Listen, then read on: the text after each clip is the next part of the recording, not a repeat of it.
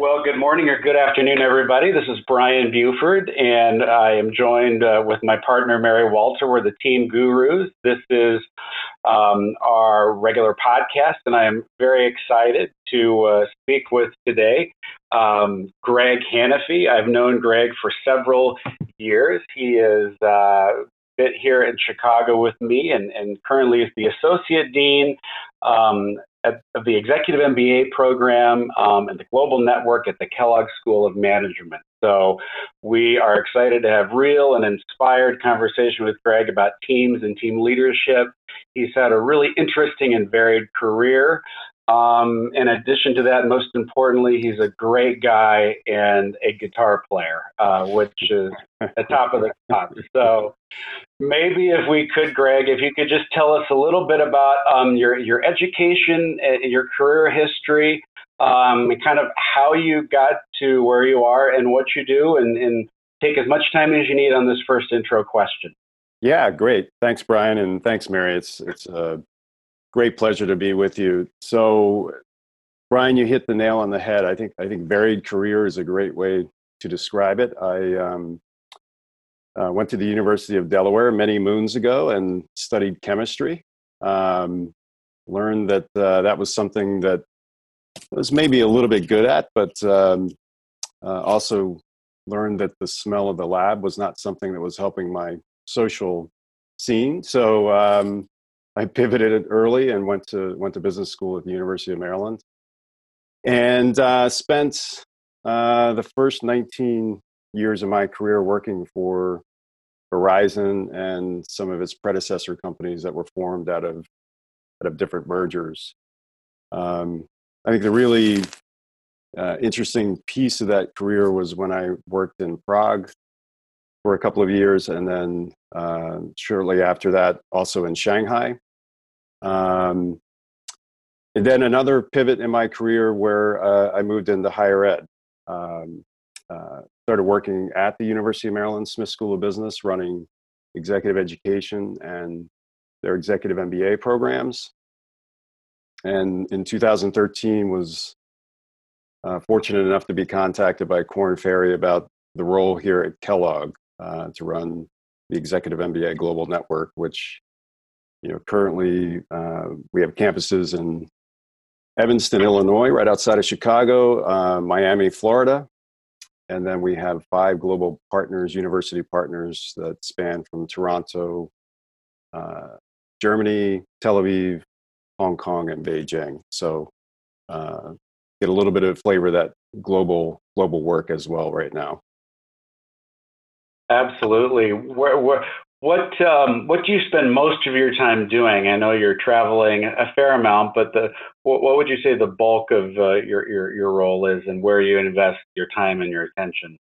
Yeah, that, that's a that's that's uh, something I have to check myself on almost every day, Brian. It's a good good question. Um, yeah, I think as a leader of an organization with uh, team members, you know, if I was honest, I'd say ninety percent of the time I'm I'm working with folks on the team to make sure that the the, the tasks and the strategies that we're putting in place are moving forward. Um, human resources, human capital elements all fall into that. Uh, if I think about geography, 50% of my time is spent on US and domestic uh, opportunities for us, um, and the other 50% global. And then I think um, you know what we do in the executive MBA program at Kellogg is you know the average age of our student is about 38 or 39 years old. Uh, they've already reached a certain level of success in order to be in the program. So, and I know we might talk about this later, but one of the real, uh, the real uh, joys of my job actually is thinking about how do we make the experience for them in the program as rich as possible so they can become better leaders. Hmm. That's awesome. Fantastic. What a motivational and, and meaningful role you hold today. You know, you've had such a varied career, both geographically with international experience and been in different industries. When you look back, what role really shaped how you lead teams? Um, Well, I think I think there are actually a couple, Mary. First, um, there was a. I, I started working for Bell Atlantic uh, out of uh, graduate school, and we merged with uh, then it was called NYNEX. So for some of us at a certain age, there there were the baby bells, and at that point in time, I my job went from being a Mid Atlantic region role to encompassing uh, up into New England, and it was the first time that the majority of my team actually was not in the physical location where I was working. So, uh, without any real training, to be honest, I had to learn uh, about remote leadership. Uh, even though I might have been in Boston or New York uh, a couple of weeks out of the month, there, there's a lot that needs to get done. Um, obviously, on a day-to-day basis by a team. So, how do you, how do you communicate? How do you inspire? How do how do you uh, be there for them, uh, the team members when you're not around? So, I, I think I think even today, I think about that because of the the global span that we have in Kellogg's Executive MBA uh, network. Um, so that was, I think, lesson number one. Like, how do you lead teams when you may not be there every day? And then I think the second was um, more of a cultural um, lesson. When I, when I moved to China, I was the uh, the, the only expat in the office, a team of about 300. And just, um, you know, the, everything I had learned up to that point, um, I could have thrown out the, out the window about leading teams because culture matters first. Um, and I had not experienced uh, uh, the opportunity or had the opportunity to lead in that kind of a culture before. Mm.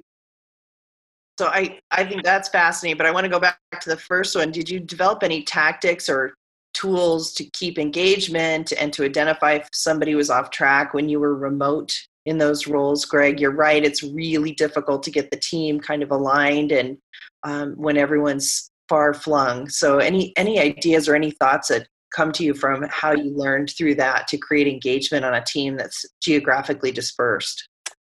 Yeah so good question mary and i, I think um, time and history and uh, has context here as well. I think at the time we wouldn't be doing something like we're doing today, which is having a clear mm-hmm. video chat while we're recording the audio. Um, so, so the tools available were were very limited. So the face to face time that I did have had had to be most important time I spent with any anybody. Um, so the ability to focus and listen not be distracted, um, uh, be clear about the direction I think that the that the team at the time needed to take uh, was really important. If you fast forward to today, I think we have access to so many tools that make it easier uh, in some ways to get that face-to-face connection, even even though it might be over um, you know a digital platform. But it doesn't take away from the fact that uh, you really need to focus on whoever you're talking to uh, at the time and and leave the distractions behind it's such a complex information age that we live in um, mm-hmm. too tempting for that to happen so you know the tools are different but i think the lesson for me is the same mm-hmm. Mm. yeah it's i think there's no sort of casual time and no throwaway leadership time when you're remote like that, you really have to lean into every moment and be extremely present. I think that's a terrific answer. And you're right, I think it's still very relevant even as we have more tools. I'm also mm-hmm. curious, I can't let this go. What what was a surprise for you culturally in China as a team leader? I'm sure there's a hundred things, maybe two.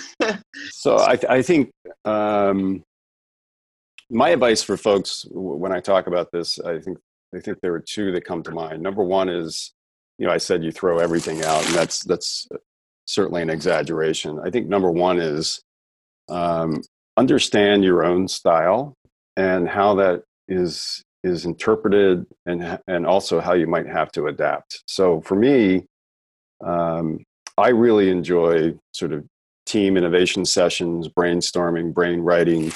Um, uh, I'm a big believer that that's that's a way to pull out the best ideas. Um, and conflict, we'll talk about this later maybe too, but conflict is also important, healthy conflict. Um, and I think stepping in as a leader in a new culture, you have to understand whether people are comfortable with conflict with the leader. Um, and for me, I expect it and had expected it.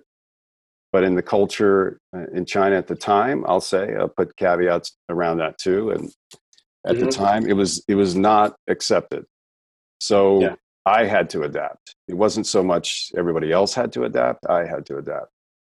And I think yeah. the second thing is that uh, make sure you know and understand who who are going to be your confidants because i think that's also important when you go to a new country or a new culture um, who who can you trust and does everybody else trust them so hmm. it has to be almost a uh, you know a triangular set of relationships because mm-hmm. uh, one mistake i made is trusting somebody that not everybody else trusted and um, you know, it took me longer to build trust with the team uh, when I was there. That's a really interesting answer, and it makes sense to me because some of the nonverbals that you're reading are different, and you might not catch on that uh, you're meeting either resistance or have a trust issue, or that a team member isn't as respected as you thought they were, as you would in your own culture. That's terrific advice. Right. Thank you, Greg. Yeah.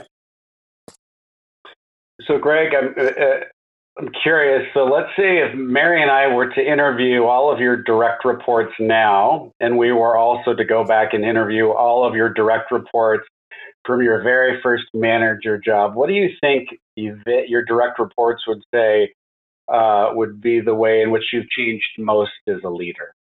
I mean, obviously, you've changed in many ways and you've learned new things and mm. you've grown capabilities and skills and their different roles. But all things being equal, how have you changed the most? Uh, you know, I, I think that's a great exercise, by the way. So uh, I, I, can give you, I want to go back and fact check. But um, I, I, think if I had to answer it, I'd say I, having the confidence to be able to hire uh, or understand who you're inheriting on the team and, and are they good people? So I, I, think a lot of times in hiring and recruiting um, um, and developing people, we we focus a lot on talents and skills and competencies. But what I found over the years is is there's something about passion and something that's in people's guts um, that can make them really strong team players. Um, so I, I think uh, there's nothing against you know assessments and asking the right questions especially i think behavioral questions. But if you find the right people um, and if you can develop uh, folks in the right way if, if they're inherited into your team I, I think i found more confidence in being able to do that than in, certainly when i was a new manager um, you know that being said I, the uh, it's it's a I would say a lot more art than science as well, because you know people also have to react to my style. Um, I think I think there's um, we had an executive speaker come in at one point, Jim Parker, when I was at Maryland, and he was the CEO of Southwest Airlines uh, during 9/11, and he wrote a book called uh, "Do the Right Thing," which is about how Southwest Airlines thinks about their employees and uh, if you do the right thing, then customers will follow and profits will follow after that. Um, so th- I think the way Jim described it really crystallized for me is is if you set the right tone and you have the right people because that matters mm-hmm. too. It's a it's it's a two way street. Um, mm-hmm. Good things will follow. So I, I, think I think that confidence and understanding how that works uh, is is a big difference for me. Absolutely. Hire for passion. I like that mantra. Yeah. Yeah. Yep. Greg, it, I'm fascinated by your career path. You know, it's a, it was a interesting switch into executive education. What motivated that transition? Really, I had to find a job, Mary. Um, um, you know, uh, I'm joking a little bit, but it's it's. I got to a point in my career, um, in we were living in Shanghai, my wife and two kids. Uh, we had been there about four and a half years, and about three and a half years into that, the company Verizon decided to sell the business in Asia. So uh, I worked with them through the through the sale and, and the due diligence, et cetera. And then classically, like a lot of people, uh, probably a lot of your listeners, um, you start to ask the questions of, well, what's next? Um, and of course, I did all the sort of evaluation of stay in China, work for somebody else, stay with Verizon, move back to the US. And I made the decision that it hmm. was time for me to to move on and I felt like there was more that I could do and and uh, and give. So um, I was I was fortunate enough to have a bit of time uh, leaving Verizon and separation package, and I really thought about transformational skills. Like, what do I have that could be used in other industries? So that was sort of the starting point, and then what industries excited me, and um, you know where did my passion lie? I will go back to that because you know I think that's so important. So the, the transitional skills, uh, you know, leading teams, general management, cross cultural, those all seemed obvious. Um, um, but the passion part of it, I think, was helping people grow, helping um, people understand how to be the best uh, in themselves. I always got a, uh, the, I think, the greatest joy out of having people promoted out of my team to other roles. Uh, and I think all all leaders should take pride in that. Um, so that's what sort of led me into higher education and and um, the University of Maryland at the time. I was fortunate that uh, since I went to school there and when I was living in Asia, they had asked me to do some uh, promotional uh, uh spots and advertisements. So I sort of had an in. So networking is also important. Um, uh, but the inspiration really came, I think, back to your question, Mary. The inspiration came from really thinking about, and quite honestly, having the luxury of thinking about uh, what is my passion and, and how do I make that happen. Yeah, I'm struck by how how reflective and, and thoughtful um, I mean, and eloquent how you described that process, but kind of what you went through at the time. And my guess is having time and resources to do that was a treasure and facilitated that uh, that thoughtfulness and reflection. And she she is a delightful, positive person. She's great um, and very supportive. So I can see that. You know, Greg, I really like the comment too about networking. You know, it's it enabled you to follow that passion. And sometimes yeah. find with leaders, they tend to get into a, either a role or a company and get heads down to the extent where they're they've neglected that broader perspective and that broader networking and building those relationships. And and it seems you know by doing that you open doors for yourself later that you couldn't have even seen you wanted to go through at the time and I do think you know devoting some time to building that network is really critical throughout your career and throughout the year, throughout the month that you're working in. I just think so easily I find a number of executives that gets away from us. Yeah. yeah, yeah. We you know with all the the pulls and tugs that we have on our lives, both at work and family and and community and whatever it might be, that gives us inspiration and joy. I mean, networking can be something that you push uh, to the back burner. Uh, we, you know, I learned it later in life, quite honestly. I, I, I did not learn it until uh, I got to Prague, um, where, um, um, you know, a, another expat that was living there who, um, who basically pulled me out of my office to go to lunch like every two weeks. Um, I was like, wow, this is hmm. pretty cool. And he introduced me to people and uh, because prior to that, I, and I think the culture where I was in the company at Verizon, it wasn't encouraged actually, which I think is is a miss. Um, but we talk about it all the time now at Kellogg that the power of the network is uh, so important, and and leaders networks. Um, set you up for whether it's answering a question, a difficult question you might have, or whether it's somebody that you might want on your board, um, to when you need that next job. Um, and you should not wait until you need the next job to network. And that, I think that's the most important thing that I've learned over over the years. Yeah. Yeah, networking is kind of like um, personal development. When it becomes urgent, it's too late um, in some ways. Great point. Great point. Yeah. And Greg, you've led um, teams in multiple organizations in higher education now towards the end of your career and in multiple organizations in the corporate world.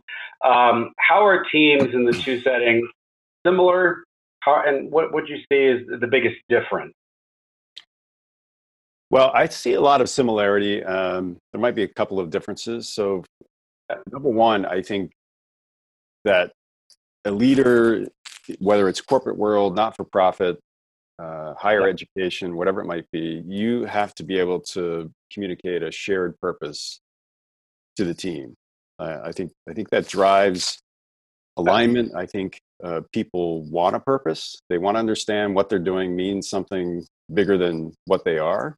Uh, and in some spaces, it's easier to do that than others. I mean, I, I totally appreciate that. Uh, the closer you are to a customer or or to an experience, uh, tends to be a little bit easier to do that.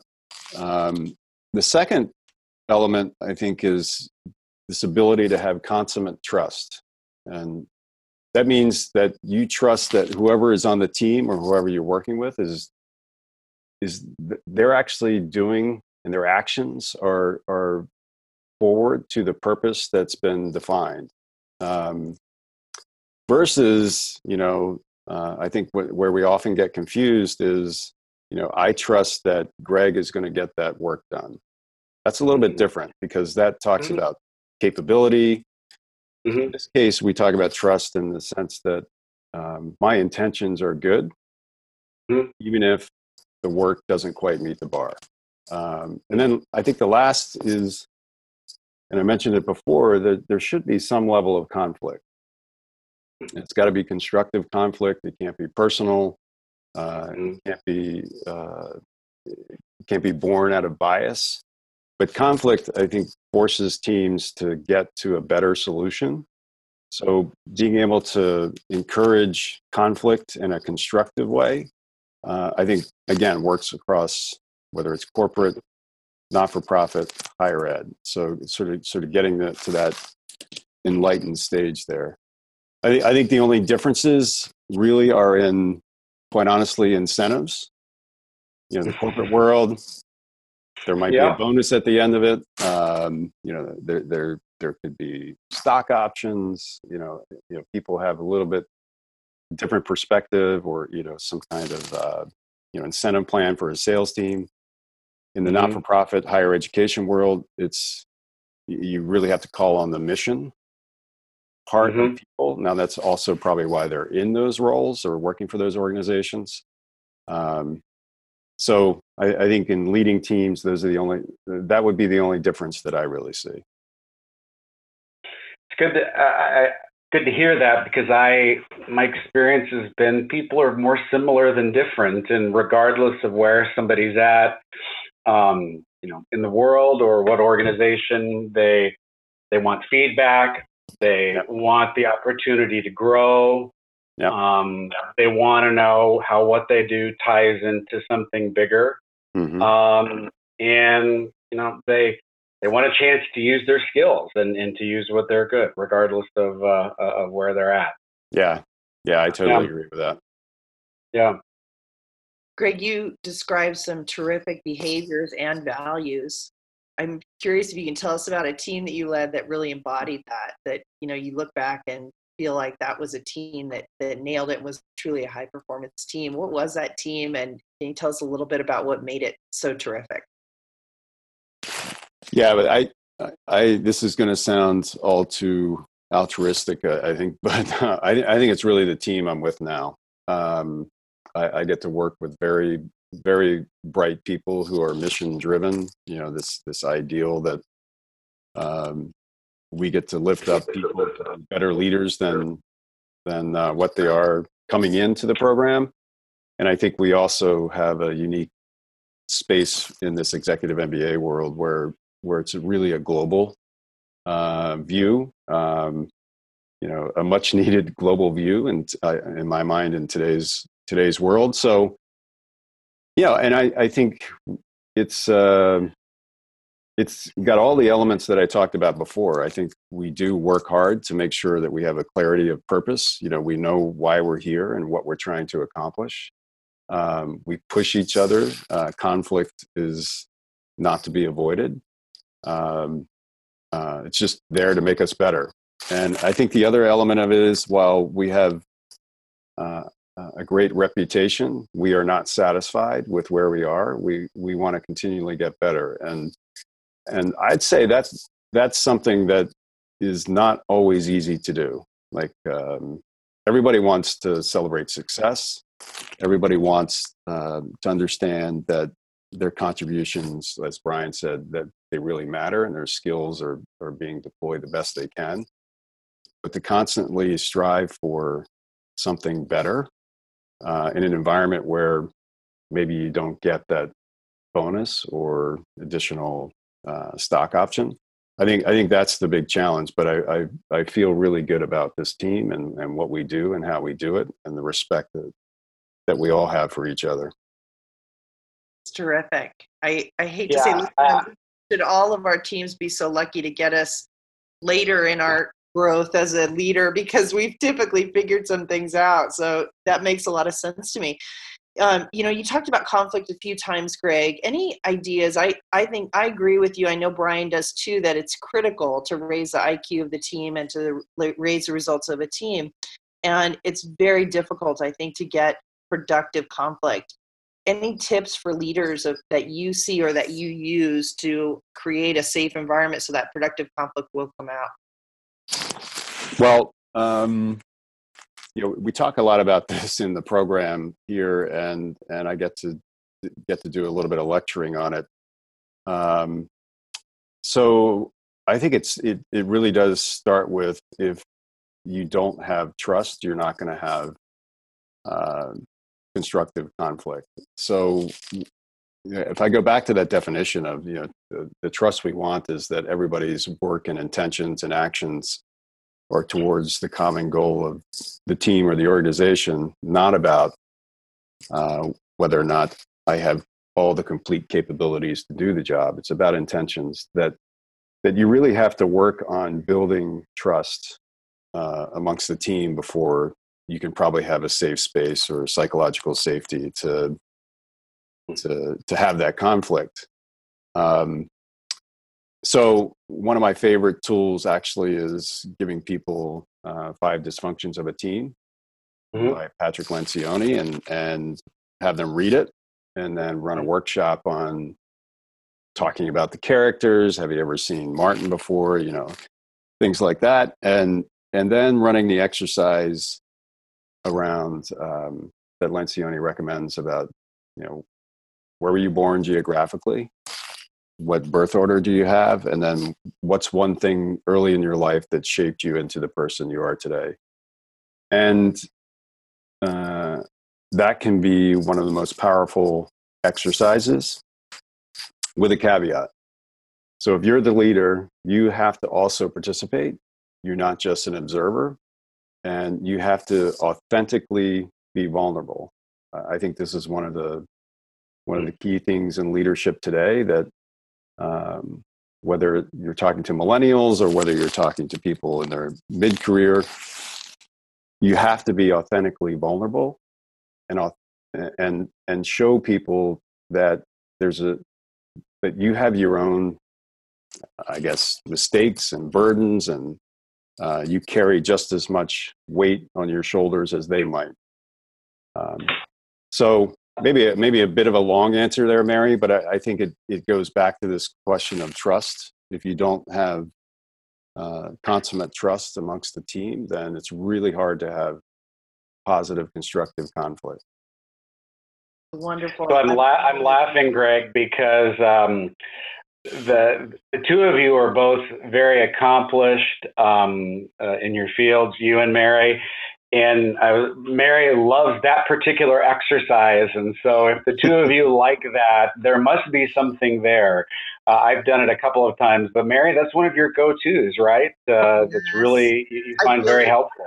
I'm I I love to share with our listeners, but it is one of our trade secrets. I feel you know I feel like Oops. So okay. Powerful. Just um, I used it last week. I used it the week before with team. Yeah.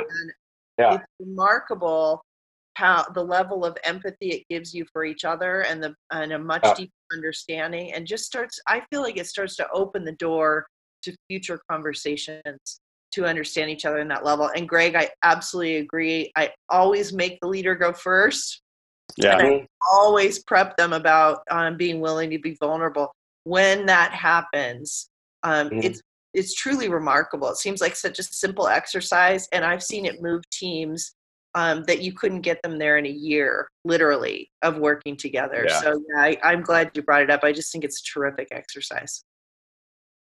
You know, what's interesting, I've actually heard that kind of exercise criticized by a couple of um, team experts, um, you know, basically saying that disclosure and isn't isn't always necessary, and that you know other factors are more important. But um, but I, I, disagree. I think, uh, especially if the leader is prepped well and they model the way, it can be a really productive and positive sharing that's not just you know sharing for sharing's sake, but it's really meaningful and, and can set the tone. Um, that's yeah. Yeah, and I I I I also agree. It's a go-to for me. The other thing I add onto it is success over the longer term in that environment also means that it's not just a, a one day event that yeah. you as a leader accept the fact that you've opened yourself up and, and you're vulnerable in that situation but you also have to be willing to you know be ready for the next day or the day after or the month after the year after to to listen right yeah and, and i think i think that's I, i've seen the exercise work but the longer term uh, yeah. experience fail if you if you don't continue to have the same authentic style right great yeah, any any team offsite or retreat, it's a process, not an, an, event. And and arguably, what happens between the team offsites over the course of six months or twelve months is much more important than what happens during the offsite itself. Yeah. Yeah. Yeah. yeah. So, Greg, uh, with the benefit of 2020 hindsight and looking back, um, can you identify like a mistake or a misstep that you made in leading teams that kind of resulted in a really important lesson and, and insight for you um, as you think about your development?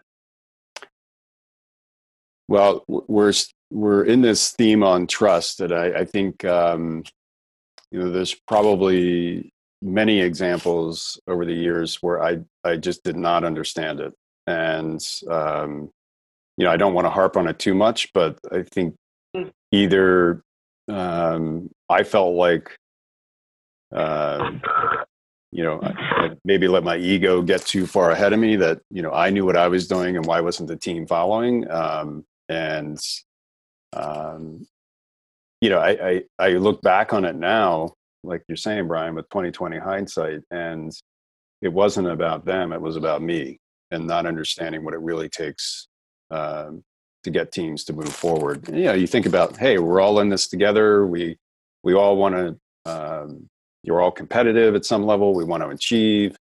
Um, so I, I, think not understanding the trust equation um, is is one of the big ones. I think the other one is is the element of every individual has their own set of motivations, and um, they can be very different, even on the same team. So some people are motivated by money, some people are motivated by praise, some people are motivated by the fact that um, they want to leave at five or six or whatever the hour is and be home.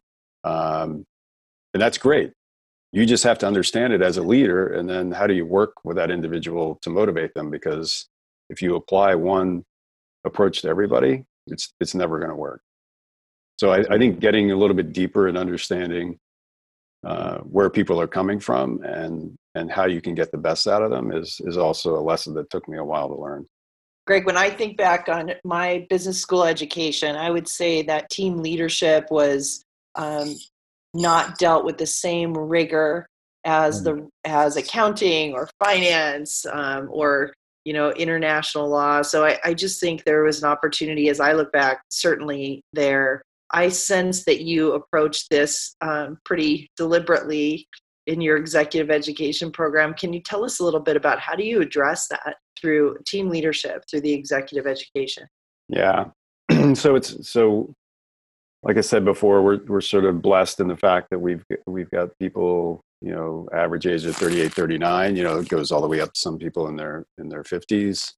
Um, so these are people who have achieved some level of success in their own right and then you put 60 to 75 of them in a room and what have you got oh my gosh you got all these high achievers and um, now now they're in this environment where they're peers and we force them into study groups kellogg's model is uh, very much a team-based learning approach so if you can imagine that you mary brian and i are all in a team together well gosh, we've all got this great experience, and and um, Brian's ready to lead, and then Mary, but you're ready to lead, and then I'm in there, and I'm like, well, wait a minute, I want to lead. so it's sort of sort of uh, makes everybody realize that at some points you lead, and at some points you follow, right? And understanding uh, from a team point of view. Um, um, you've got to be ready for that because even if you're the CEO of a corporation, you've got a board to report to, right? So you might be the leader um, of yeah. the organization, but you still have a boss or shareholders or whatever it might be. And I think the other element that we talk about, Mary, is is you have to understand how to lead yourself first before you lead others. So this we spend a lot of time on self-awareness and understanding what your strengths are and the fact that you cannot do it all. So you have to be able to build teams that fill in the gaps that you may not have, that you may not be able to to pull off. Um, and of course, you know we we do that with assessments and coaching. Uh, we provide um, some one-on-one leadership coaching as well. But uh, I, I think the the crucible really is this study group model mm-hmm where uh, everybody has to learn at some point they're going to lead and some point they're going to have to follow.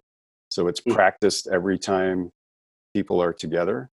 Um, and of course, then we insert workshops and, and everything else that help support that. You know, conflict, you know, conflict happens in these study groups, right? Sometimes it's good, sometimes it's bad. So, so we provided a, an opportunity for them to debrief. Um, but but it, you know Kellogg and and and other schools I think are Kellogg. I, I think this model has been around for 40 years. Uh, um, so the importance of collaboration and conflict in teams, uh, I think, is at the core of what we talk about. Terrific. So, Greg, what um, uh, who is the best uh, team leader that you've ever worked with? Somebody that inspired you and you look to as a model? Uh, Brian, this is where you really want to get me in trouble, man. Um, um, I've had a lot of great leaders over the years. Yeah. so, so for me, it's actually a couple of our students. Um, so a, a, few years ago, probably about three years ago, we instituted this uh, a model within our executive MBA program where each cohort or group of 60 to 75 people they get to vote for two uh, ambassadors and we label them ambassadors for a reason like they're there to represent the culture and the interests of their cohort with myself and the rest of the administration so um, this particular cohort which was in miami um, uh, elected uh, a gentleman by the name of John John, and that is that is his name. He he was working at the Pentagon and the Navy at the time. He's now chief operating officer of a destroyer uh, for the Navy, and another gentleman, Jaime Velez, who was uh, an executive with Cisco, who's now at Amazon. And these two men could not have been more different in their backgrounds and cultures and mm-hmm. history. But their ability to coalesce, you know, a group of disparate people uh, in their cohort and show show leadership, uh, I think taught me a lot of lessons. Number one, um, they focused on culture. Things like um, showing respect for everybody. You know, everybody has an equal voice. Uh, number two, that um, you know there may be challenges and um, things that aren't working, but we're going to figure out 90% of them, and the other 10% we'll take to the administration. And we'll take to the administration with suggestions for how to change. So I, you know, I, I think it's not somebody I work for, but somebody I work with in this in this environment that they really exhibited to me what leadership can be about. You know how they how they work to build trust and uh, how they exhibited in themselves, you know, the right behaviors to, um, hmm. to showcase for everybody else. That's awesome. That is a, uh, a great twist uh, in terms of the response, and and uh, shout out to those two uh, wherever they are um, yeah. for for inspiring you. That that's great. So so impressive that they focused on culture and uh, equality um, first. That's um, that's so yeah. key. I wasn't expecting that. The student became the teacher. No. Yeah. no, but I, yeah. you know, I think as you know, I think sometimes um, you take a step back and and again, I'm very fortunate to be working in this environment. Um, yeah, get to learn a lot from the people that are part of the program as much as as much as we try to teach them. Yeah. Right. Great point. You know, I am I'm so fascinated by the changes happening in education broadly and, and in executive education as well, Greg. Where do you see things going in the next five to 10 years? I know you don't have a crystal ball, but you're right on the forefront of some massive changes, um, both due to technology as well as uh, people's uh, desires and, and learning styles. Where do you see things going in executive education?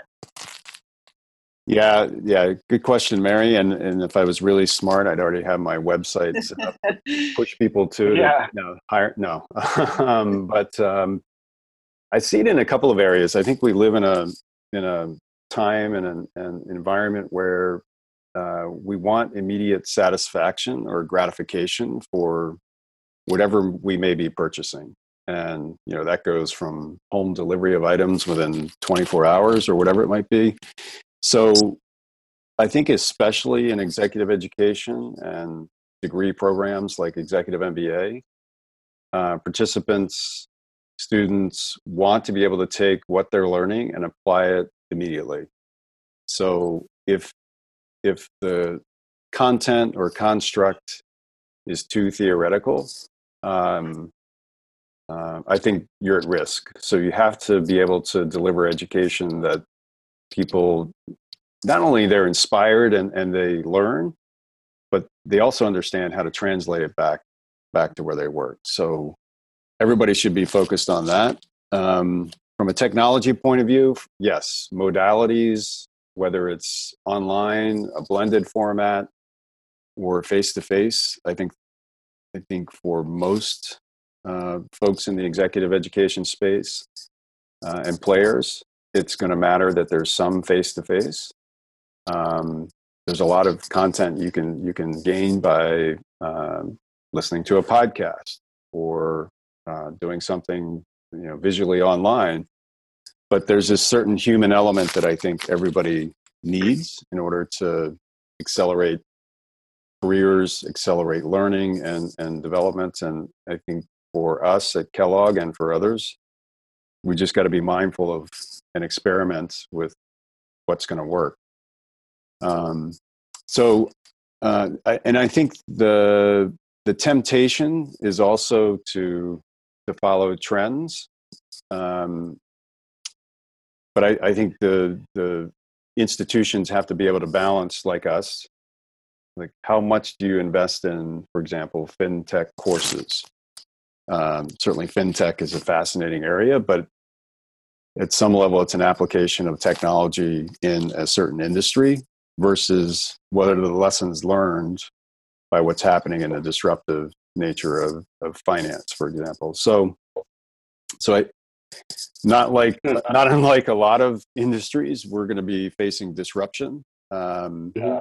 and I, I, think we're in a time of experimentation. So the next five to ten years i think are, are, are really going to rapidly change the landscape.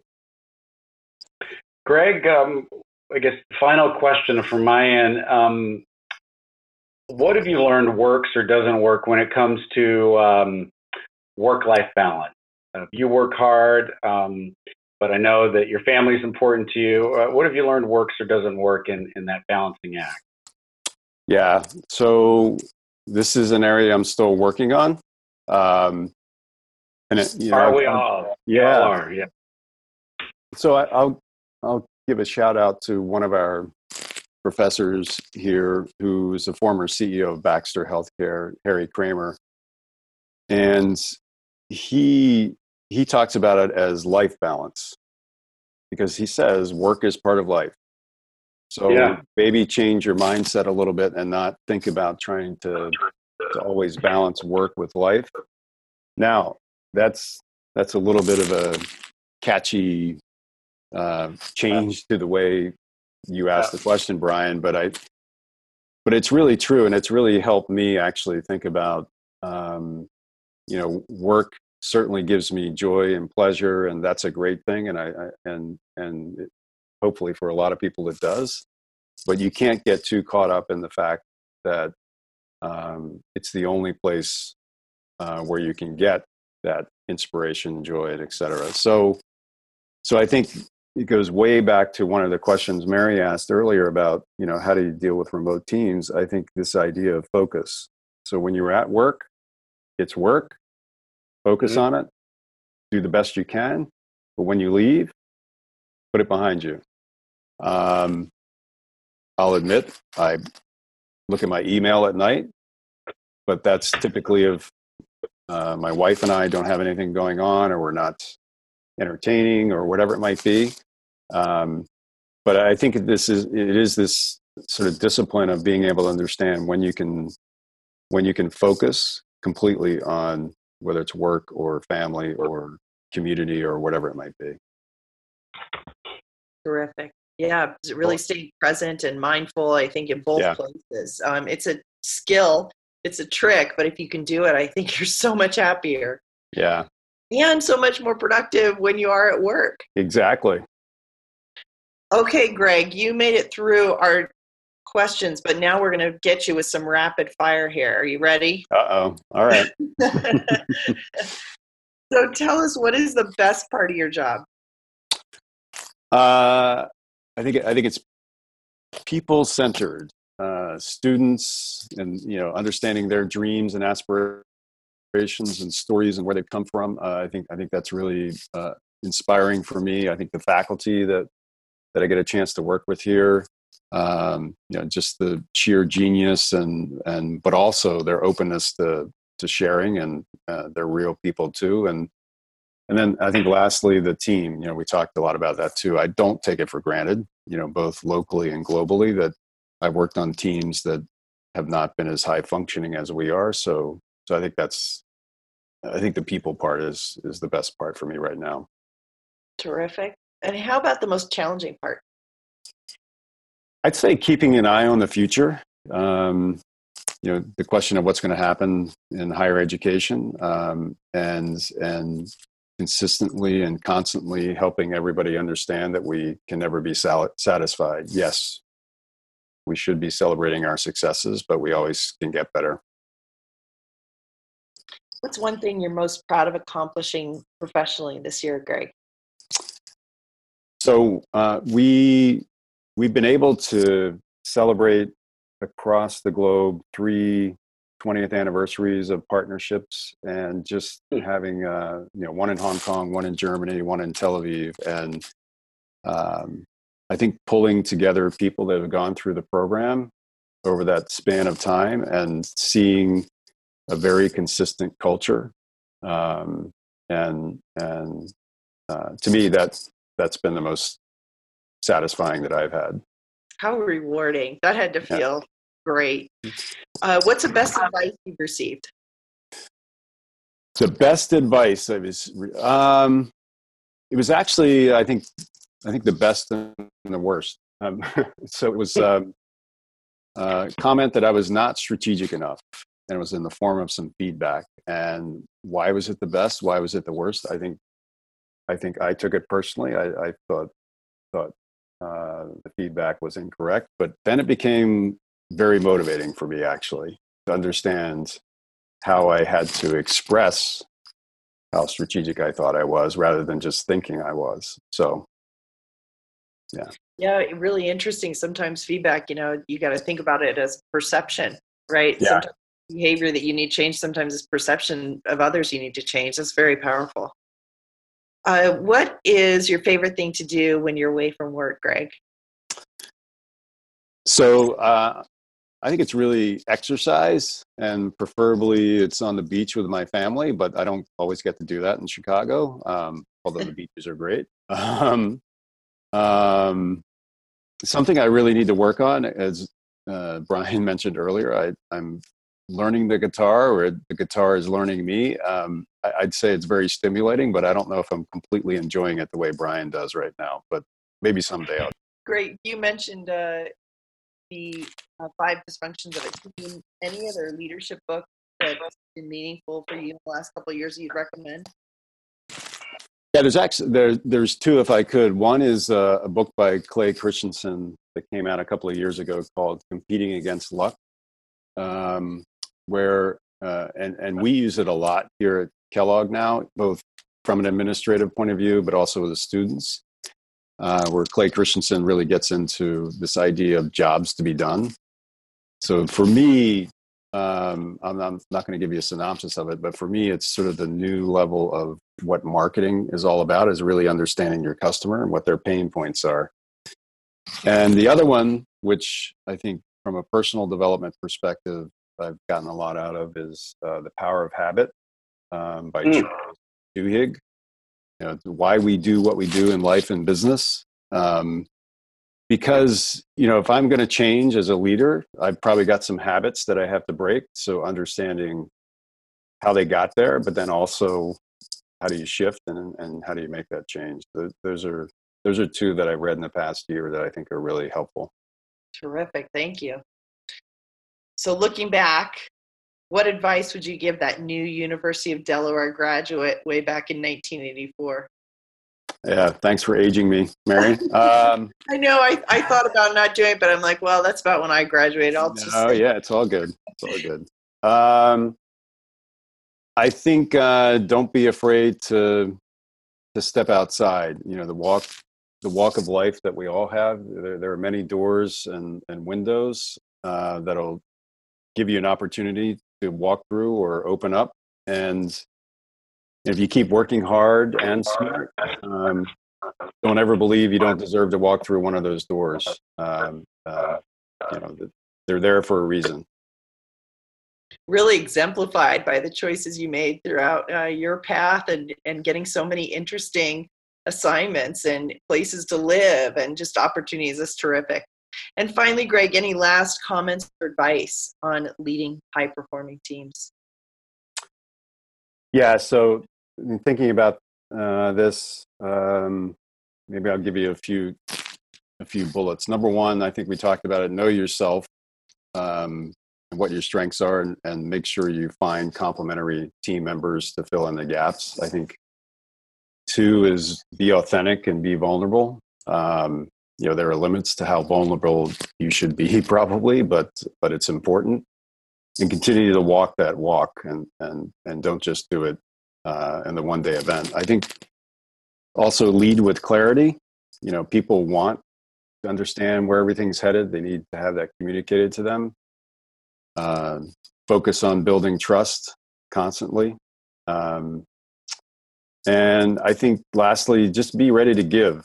And that could be praise, it could be advice, it could be time, it could be direction.